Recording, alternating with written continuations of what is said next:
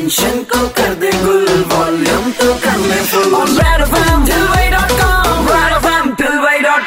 Super hits 93.5 red FM पर show चल रहा है ठिलवे डॉट कॉम मेरे की तथागत के साथ में, और भाई आखिरी घंटे में एंट्री मार ली है तो हीरो बनने की बातें हो जाएँ। भाई लाइफ में पिक्चरों में तो हीरो हमने बहुत देखे हैं स्टंट कर रहे हैं, किसी की जान बचा रहे हैं, लेकिन यही वक्त है असली लाइफ में हीरो बनने का। जी हाँ जुड़िए रेड एफएम के इनिशिएटिव प्लाज्मा स्टोरी के साथ में। और भाई, अगर आप कोविड से रिकवर हो चुके हैं तो डोनेट कीजिए अपना प्लाज्मा लेकिन भाई देखिए, ऐसा है कि बहुत सारे सवाल आपके मन में आते होंगे प्लाज्मा डोनेशन को लेकर। और इसीलिए तो आज ठिलवई डॉट कॉम पर प्लाज्मा स्टोरी के तहत मैं लेकर आया हूँ। हाय, मैं हूँ doctor Kamal Malukani, professor pathology, Shri Aurobindo institute of medical sciences से। और आप मुझे सुन रहे हैं 93.5 रेड एफएम पर। आज मैं रेड एफएम पर आया हूँ प्लाज्मा स्टोरी के लिए। जो भी प्लाज्मा डोनेट कर सकते हैं उनको ज़रूर करना चाहिए और किसी के लाइफ का हीरो बनकर दिखाना चाहिए। डॉक्टर आपका बहुत बहुत स्वागत है ठिलवे डॉट कॉम पर प्लाज्मा स्टोरी में। सबसे पहला मेरा सवाल प्लाज्मा थेरेपी क्या होती है ये हमें बताइए। कॉन्वालेसेंट प्लाज्मा डोनेशन एक प्रक्रिया है जिसमें कोविड रिकवर्ड पेशेंट्स कोविड 19 बीमारी से ठीक होने के 28 दिन के बाद ब्लड बैंक में जाकर प्लाज्मा डोनेट कर सकते हैं। प्लाज्मा ब्लड का द्रव्य या फ्लूड पोर्शन होता है। इसके अलावा ब्लड में सेल्स होते हैं, जो एफेरेसिस प्रक्रिया द्वारा डोनर के शरीर में वापस कर दिए जाते हैं। कॉन्वालेसन प्लाज्मा में आईजीजी एंटीबॉडीज होती हैं, जो कोविड के पेशेंट्स में ट्रांसफ्यूज करते हैं और ये एंटीबॉडीज पेशेंट्स को कोरोना वायरस से लड़ने में मदद करती हैं।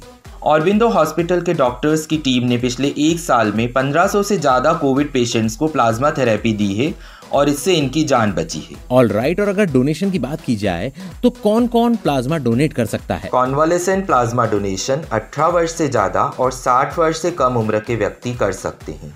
प्लाज्मा डोनेट करने के लिए वज़न 50 किलोग्राम से ऊपर होना चाहिए और फीमेल्स प्लाज्मा डोनेट तभी कर सकती हैं यदि उनके बच्चे नहीं हैं। ओके okay, एंड ऐसे कौन कौन से लोग हैं जो प्लाज्मा डोनेट नहीं कर सकते? डायबिटिक पेशेंट्स यदि इंसुलिन पर हैं तो वो कॉन्वालेसेंट प्लाज्मा डोनेट नहीं कर सकते। ब्लड प्रेशर के मरीज़ का बीपी अगर दवाइयों से कंट्रोल्ड है तो वो प्लाज्मा दे सकते हैं पर यदि अनकंट्रोल्ड बीपी है तो नहीं दे सकते। इसके अलावा पेशेंट को अगर कोई खून की बीमारी है लिवर डिसीज है बाईपास या एंजियोप्लास्टी हो चुकी है और पेशेंट इको इकोस्प्रिन या खून पतला करने की कोई दवाई ले रहा है तो वो प्लाज्मा डोनेट नहीं कर सकते हैं। यदि किसी व्यक्ति को पिछले तीन महीनों में कोई ब्लड प्रोडक्ट या प्लाज्मा चढ़ा हो तो उसे प्लाज्मा डोनेट नहीं करना चाहिए। वेल well, इन चीज़ों का ध्यान अगर रखें और अगर डोनेट करें प्लाज्मा तो याद रखिए आप भी बन सकते हैं रियल लाइफ हीरो डॉक्टर लोगों को काफ़ी कंफ्यूजन है इसीलिए हमें प्लाज्मा डोनेशन की पूरी प्रोसेस प्रोसेस समझाइए। कॉन्वालेसेंट प्लाज्मा डोनेशन के लिए ऑरबिंदो हॉस्पिटल में ब्लड बैंक से जुड़ा हुआ एक अलग रूम बनाया गया है, जिसकी एंट्री ब्लड बैंक की एंट्री से अलग है। यह हॉस्पिटल के ग्रीन जोन में है और बिल्कुल सेफ़ है।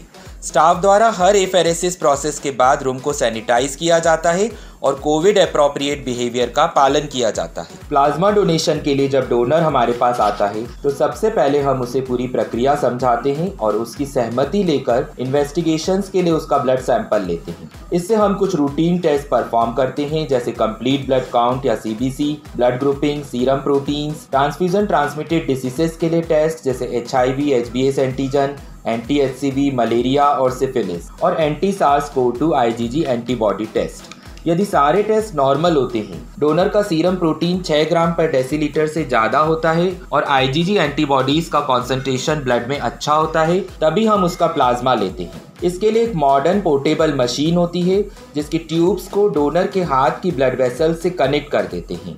होल ब्लड इस ट्यूब से कलेक्ट होकर ए एफेरेसिस मशीन में जाता है जो ब्लड के प्लाज्मा और सेल्स को सेपरेट कर देती है। प्लाज्मा को बैग में कलेक्ट कर लिया जाता है और उसी ट्यूब से सेल्स यानी कि आरबीसीज डब्ल्यूबीसीज और प्लेटलेट्स डोनर के शरीर में वापस पहुँचा दिए जाते हैं। ए एफेरेसिस की इस पूरी प्रक्रिया में 40 से 45 मिनट का समय लगता है। All right right. और अगर बात की जाए डोनेशन के बारे में तो प्लाज्मा डोनेशन के क्या क्या फ़ायदे होते हैं लोगों को? साथ ही साथ ये भी बताइए की क्या इसके कोई साइड इफ़ेक्ट भी है? प्लाज्मा डोनेशन के पहले जो इन्वेस्टिगेशन किए जाते हैं, उससे डोनर को सीरम प्रोटीन्स और आईजीजी एंटीबॉडी लेवल्स की एवं अन्य रिपोर्ट्स मिलती हैं, जिससे डोनर को यह पता चलता है कि उसके शरीर में कोरोना वायरस से लड़ने के लिए कितनी इम्यूनिटी डेवलप हुई है। और अगर डोनर के ब्लड में एंटीबॉडीज का टाइटर अच्छा है तो कोविड री होने के चांसेस बहुत कम हैं। और इससे भी ऊपर अगर हम कहना चाहें तो प्लाज्मा डोनेशन से किसी एक व्यक्ति की जान बच सकती है जो सबसे बड़ा सामाजिक फ़ायदा है।